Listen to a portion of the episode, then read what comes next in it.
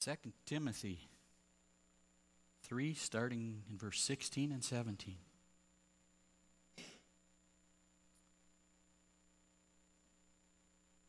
Second Timothy three, sixteen and seventeen. All Scripture is breathed out by God and profitable for teaching, for reproof, for correction, and for training in righteousness, that the man of God may be complete, equipped for every good work. Let's pray. Lord, we come to you today, and I ask you to anoint me to preach your word, Lord. I pray that it would come forth with great love, Lord, for you and for your people. And I pray for the hearts of the hearers today, God, that even now you would till up the soil, that you would cause our hearts to receive maybe a hard word, a thing that's difficult to understand. I pray that as your word goes forth, it would bear fruit for your glory. And I pray for your fresh filling, God, to be Spirit-led. People don't need to hear from me. They just want to hear from you, Lord. And I pray that would happen today. In Jesus' name, amen. I would... I would like to ask, if you served in military, would you mind standing up? If you served in the military, would you stand up, or are serving? We want to thank you guys for your service. Thank you so much.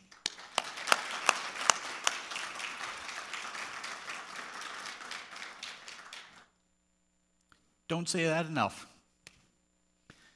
Well, you're saying, I thought we were in Romans. Why in the world did you start with Second Timothy sixteen? Because probably in all of the chapters in the Bible, this is probably the most difficult to study, not because it isn't clear what it is saying, it's just that we as people have a hard time receiving it. Um... It is it is tough. Some preachers actually skip over Romans chapter nine. Or they try to make it say it's about nations, not individuals. It's a difficult chapter. Um, when you're preaching through entire books, you don't get the privilege of skipping chapters. And so today uh, we're going to look at this because it is an uncomfortable truth for some. But whatever your position, whatever your position is, you cannot ignore in the Word of God predestination or divine election. You can't ignore it. And so today's Word, usually when I have discussions with people about this, I just say, well, read Romans chapter nine and explain it to me then. Tell me what it says. We're going to have three uh, sermons on Romans chapter nine. I'm going to answer one question today, another question next week, and a third question two weeks from today. The main point today is this, that God's sovereignty in unconditional election is the basis for our assurance of salvation and eternal security. Again, the, the term divine election, unconditional election, or predestination, they're meaning the same. Okay, so if I interchange those words, you'll understand what I'm talking about. Paul's got a problem on his hands, okay? He just made a bunch of promises to people in this letter that he wrote to the Romans in chapter eight. He's making some promises that no matter what happens, God is going to fulfill those promises.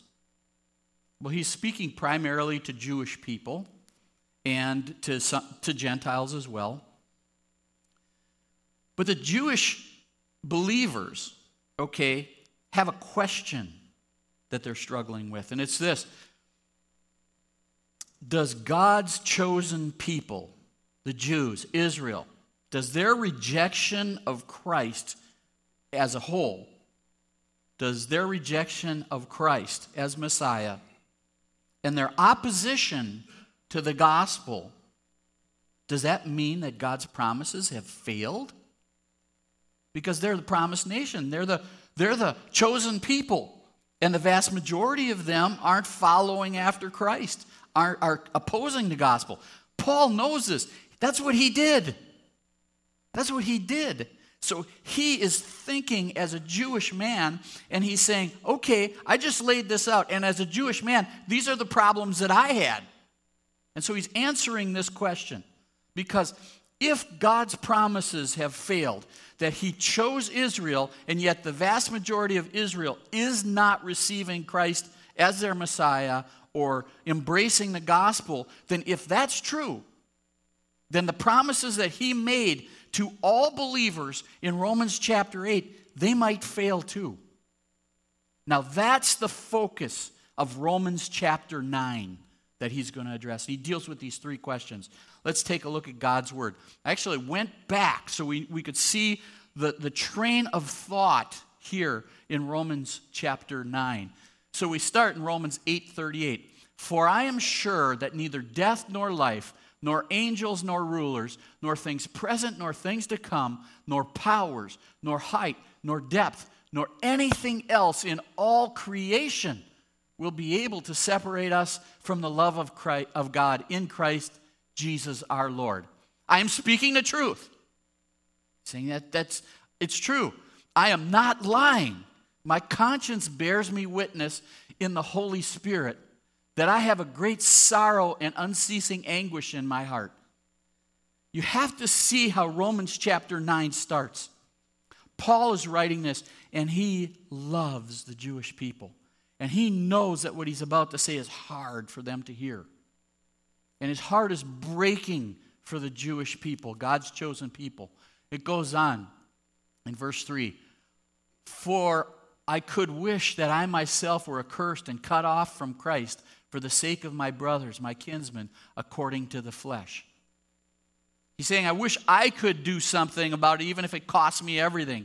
Well, he just said nothing can separate us. So what that is, that's a picture. He's trying to express the depth of his love for his people, the Jews.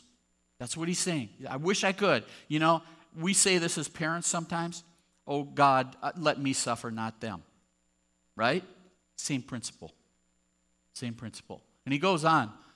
They are Israelites, and to them belong the adoption, the glory, the covenants, the giving of the law, the worship, and the promises. To them belong the patriarchs, and from their race, according to the flesh, is the Christ, who is God over all, blessed for forever. Amen. They have all these advantages. Look at what you have done, God. But it is not as though the word of God has failed. All these things God had done in the nation of Israel, gave them the law. His glory was there, Shekinah glory on the mountain. Uh, all these things happened. The patriarchs and even the Messiah, Jesus, came through the Jewish nation. They have all these advantages. So why are they not following Christ? Why are they not receiving the gospel? Clearly, God must have failed in his promises. And so Paul's addressing that, and he goes, but it is not as though the word of God has failed. The word of God meaning the promises that God made to Abraham, Isaac, Jacob. But it is not as though the word of God has failed, for not all who are descended from Israel belong to Israel. He's addressing this question. And he's basically saying that to understand how God's promises when he, that he made to Abraham, your descendants will be like the stars in the sky. The promises that, that they are his, the apple of God's eye in Jeremiah thirty-one. All those promises. To understand how God's promises have not failed, you have to understand this truth, is what Paul's saying. That God did not choose all the Israelites or the Jews to be saved. All of Israel is not Israel. That's what he's saying. He's saying, now wait a minute. All of Israel is not Israel. In other words, he's saying this. Not all the physical or ethnic Jews are Israel. But Israel is a spiritual Israel. It's bigger than the national Israel. You know, the blood. I'm, I'm German, I'm Belgian, and I'm Bohemian, right? And that's my nationality. And I don't get special privileges because of that, any of those nationalities, but the Jews thought they did. And he's saying, no, wait a minute. All of Israel isn't about your ethnic background because you were born a Jew. Israel is much bigger than that. There's a spiritual Israel. That's what Paul's getting to, and he'll explain it now as he goes step by step. Look at following nine, seven through nine. So we're just going right through Romans nine, verse by verse. And not all are children of Abraham because they are his offspring. Whoa. But through Isaac shall your offspring be named. This means that it is not the children of the flesh who are the children of God, not by nationality. They're not the children of God, but the children of the promise are counted as offspring. For this is what the promise said. Now he's explaining who are, where does this come from? For this is what the promise said. About this time next year, I will return, and Sarah shall have a son. What was occurring here? Well, we have to understand what God is doing in this section of Scripture and through history up till this point. God chose one pagan, one guy in Ur of the Chaldeans. It was a city. They estimate that the population in that city at that time was around sixty-five thousand people. See, we always think the ancient cities were like ten, fifteen people, maybe two hundred, a big city.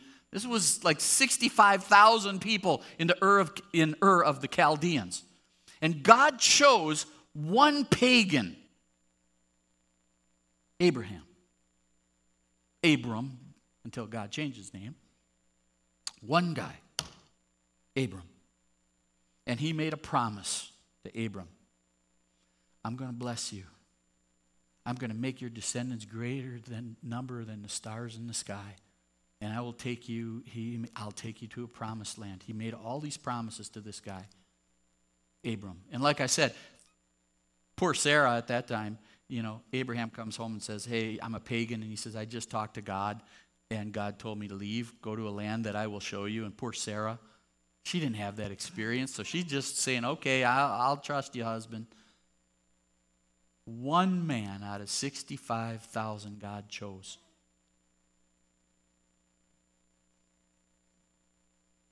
And the line of Abraham's natural descendants is not the same as the line of promise. His descendants, the descendants of Abraham, physical descendants of Abraham, is not the same as the physical, or yeah, as the physical descendants of the promise line.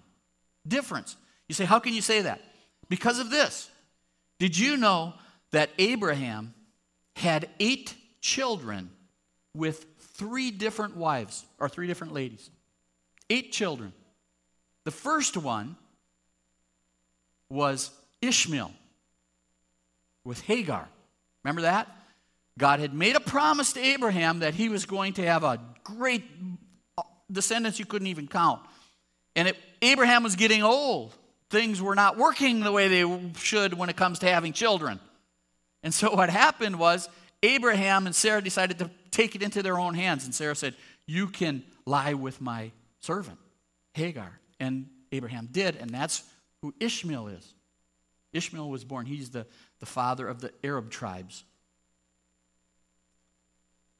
So that's the first kid that Abraham. Second one is the child of promise. God said, hey, listen, in a year from now, Sarah's going to be pregnant. She's going to have a child. The child of promise. Sarah had a child. His name is Isaac. And through that line comes the promise. What's this all about? And then Abraham had six more sons with Keturah. She was, there's a question whether she was a, a, a house servant or his wife. Many think she began maybe as a house servant when Sarah died. Maybe then she became his wife. But that was common back then. So he had eight children. So if you were going to say, who is the line, you know, what is the, the nation of Israel? Well, they come all out of Abraham, but he had eight kids.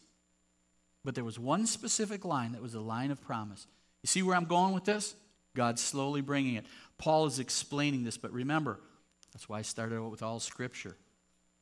Could be tough to hear some things. All Scripture is God-breathed.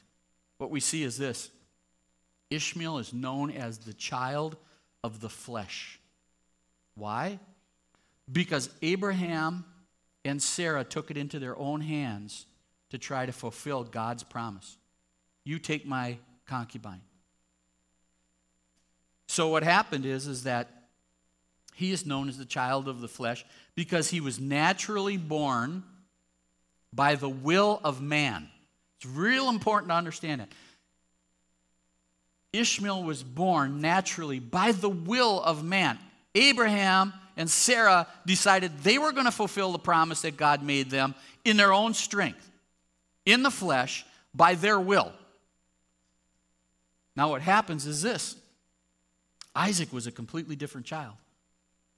Isaac was the child of promise. He's the guy. Why? Because he was supernaturally born. It wasn't by the will of men. Sarah and Abraham were too old to have children. So what was he, uh, one hundred and she was ninety or something like that? You say that's not possible. Yeah, that's the point. You see, what happened is, is God did the, another miracle. Sarah becomes pregnant, and what occurs is that this child is born supernaturally. There's no human explanation for that. And that's why he was known as being born by the will of God. Child of the flesh, by the will of man, Ishmael, Isaac, child uh Child of the promise by the will of God. And what we see here is a picture of what God is starting to paint, is that people who are born of God, born again, as it says in the New Testament, it's a supernatural thing that God does. It's supernatural. It's not about us doing anything. It's about God doing something. By the will of God is what he's laying out. He's saying, there was one man chosen out of sixty-five thousand, a pagan. Could have picked anybody, but he picked Abram. And then Abram had eight children, and out of one of those was the line of promise by the will of God. Miraculous, miraculous. And then he says, you know what? This is a picture. This is a picture of spiritual birth when we, by God's grace, understand that we're sinners separated from God. God opens up our eyes to that. And then we see, you know what? There's no hope for me. I'm separated from God. And my good deeds, doesn't matter how many I have, I still have bad deeds that need to be paid for. And that's why God sent his son Jesus. And you start seeing these things. You see, God's doing a miracle. He's opening up your eyes because there's so many people that read the Bible that don't understand what it means. And it's not hard to understand if you start reading it. I want to challenge everybody in here. If there's any of you that think the Bible is too hard to un- understand, that's why I don't read it, start reading it. Tell me that in a in a couple of months. You realize that God sent his son, Jesus, fully God, fully man, without sin in thought, word, or deed. He met the requirements to spend eternity in heaven for us because we can't meet those. Then he died on the cross, was punished for the sins of all who would believe. If you're a believer today, Jesus went to the cross and died for your sins. And what happens is, is that God keeps opening up your eyes. This is a miracle of spiritual, supernatural birth that happened in your life if you're a believer today. And then you get to that place where you say, I'm guilty as charged, God. I'm guilty. I am separated from you. And I can't be good enough. I can't meet the requirements you have. Forgive me. And Lord, I want to ask you, Lord Jesus, to be my Savior and a forgiver of my sins. Right at that moment, that place of repentance is where supernatural birth happens. That's a work of God. See, we like to sneak it in there and say, well, it was all about me. It's not all about you. It says, it says in Scripture in John that no one comes to the Father unless he draws them. God's got to do this work. And he's throughout all of history, he's starting to show pictures of this. And Isaac and Ishmael was one of those pictures. Well, now, Paul, stay with me here, Israel was born supernaturally, or Ishmael, or Isaac was born supernaturally. Take a look at these verses, just so you know. Galatians four twenty-eight. Now you brothers, the Galatians, now you brothers, like Isaac, are children of promise. He's talking to Jews and Gentiles. That's hard to receive. He says, listen, you believers in Galatia, you're children of the promise. You know what that means? At La Crescent Evangelical Free Church today, if you have by put your trust in God's grace alone, through faith alone, in Jesus alone, and not works, that means you are a child of the promise. That's what the Word of God means here. You're a child of the promise. And then First John chapter one, verses eleven through thirteen. This is wonderful. He came to his own, and his own people, the Jews, Jesus was born a Jew, he came to the Jews, did not receive him. That's the point that Paul is addressing here too. Verse twelve, but to all who did receive him, who believed in his name, he gave the right to become children of God. That's another term that's true about you if you receive the gift of salvation. Who became children of, who become children of God, who were born, look at this, not of the will of the flesh, describing what happened with Abraham and Sarah and Hagar,